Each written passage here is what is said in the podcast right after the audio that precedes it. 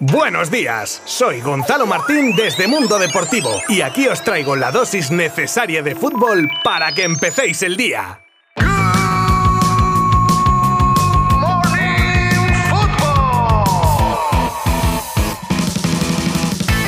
A todos, sed muy bienvenidos a nuestro último Good Morning Football de la semana. Ya sabéis que os acerco toda la actualidad del mundo del fútbol de lunes a viernes. Pues vamos a cerrar hoy con el repaso rápido de los partidos de los equipos españoles tanto en Europa League como en Conference League, que ya sabéis que al contrario que la Champions en estas competiciones a día de hoy al menos son 32 partidos los que se disputan y el resto os los dejo para que los podáis ver en nuestra web, porque si no no tendríamos horas en el día para analizar todos y cada uno de ellos. Aclarado esto una vez más, hablaremos también de Messi desde la lente primero de Eduard Romeu y que asegura que la vuelta del crack sería una decisión deportiva y también desde las palabras del argentino que no se pronuncia sobre el Barça pero sí sobre el Mundial declarando que la de Qatar será su última cita. También os cuento la presentación de San Paoli en Sevilla y las palabras de Guardiola sobre Haaland y las especulaciones sobre una posible cláusula para una salida al Real Madrid. Os habla Gonzalo Martín desde Mundo Deportivo y empezamos ya.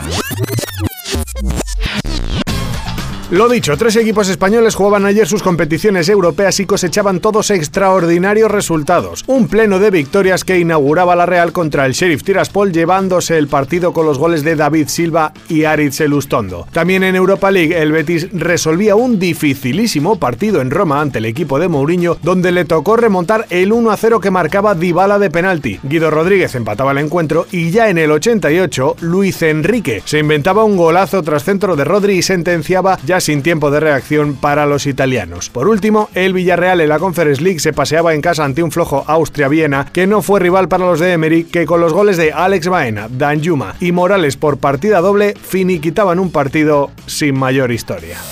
Tras la comparecencia de Eduard Romeo en la que detalló ante los medios de comunicación la situación económica del club, también era preguntado, como ya sabéis, sobre la vuelta de Messi y dice que aunque su regreso haría aumentar la masa salarial, se congratula dejando claro que saben hacer milagros y que no sería un inconveniente. Es más, deja claro que es un activo del club y que su posible vuelta es solamente una cuestión del área deportiva. ¿Cómo os quedáis?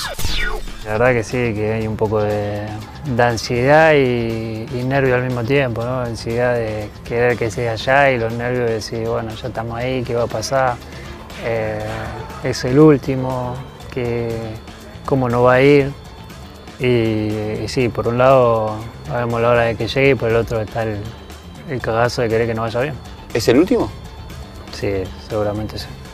Pues este es el extracto de la entrevista con Sebastián Viñolo en la que Messi nos deja a todos con cara triste, desde luego. Una noticia que ningún aficionado al fútbol querría oír y ya no te cuento los aficionados argentinos. Pero el tiempo pasa para todos y tenemos que sentirnos afortunados de poder decir que vivimos en la era Messi, la verdad. Pero bueno, al menos en competiciones de clubes lo disfrutaremos un poquito más, en París o cerrando el círculo en el Barça, quién sabe.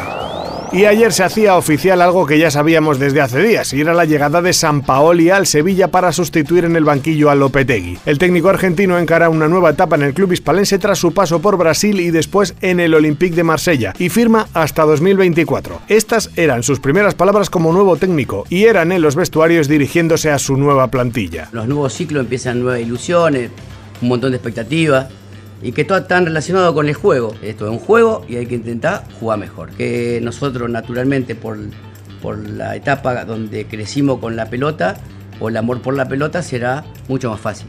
Y ahí seguramente va de punto de encuentro. Poco después saltaba al campo donde era entrevistado y comentaba un poco ya más en profundidad su plan y su idea para el resurgir de su nuevo equipo. He aquí un poco más del argentino. Con emociones y con recuerdos muy gratos de, cuando estuve aquí y con la ilusión de poder generar la misma idea que pasó en aquel momento. Vengo con, una, con un aire de, energía eh, positiva para generar eh, eh, modificaciones al corto plazo. El tema de unidad es un aspecto fundamental para todo lo que viene. Unidad desde el presidente hasta hasta el utilero. Esta es la, plantilla con la que contamos, que tenemos que mejorar la forma, indudablemente. Si no, vamos a, terminar en una vorágine de negatividad que, va a generar eh, mucho mal al Sevilla.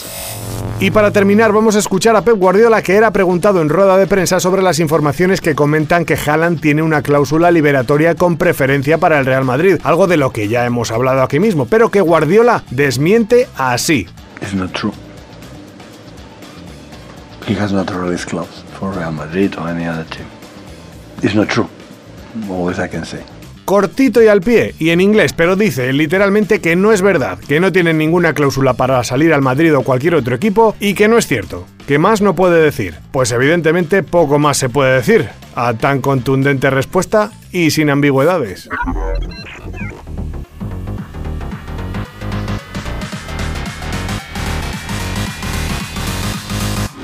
Y hemos llegado ya al final de este Good Morning Football de viernes, pero antes os cuento que hoy inauguran la octava jornada de la Liga Santander Osasuna y Valencia a partir de las 9 de la noche. El sábado tendremos el Almería Rayo, el Atlético Girona, un interesante Sevilla Athletic y el Getafe Real Madrid. Para el domingo dejar otros cuatro partidos que son el Real Valladolid Betis, Cádiz Español, Real Sociedad Villarreal y para cerrar el Fútbol Club Barcelona Celta de Vigo. De todo ello hablamos el lunes, pero ya sabéis que podéis seguir todos los partidos desde nuestra web y redes sociales. Incluso si estáis viendo el partido pues podéis hacer una visitilla a nuestro Twitter, Instagram o TikTok, si es que estamos a tope en todos lados. Gracias por todo una vez más, abrazo virtual y buen fin de semana.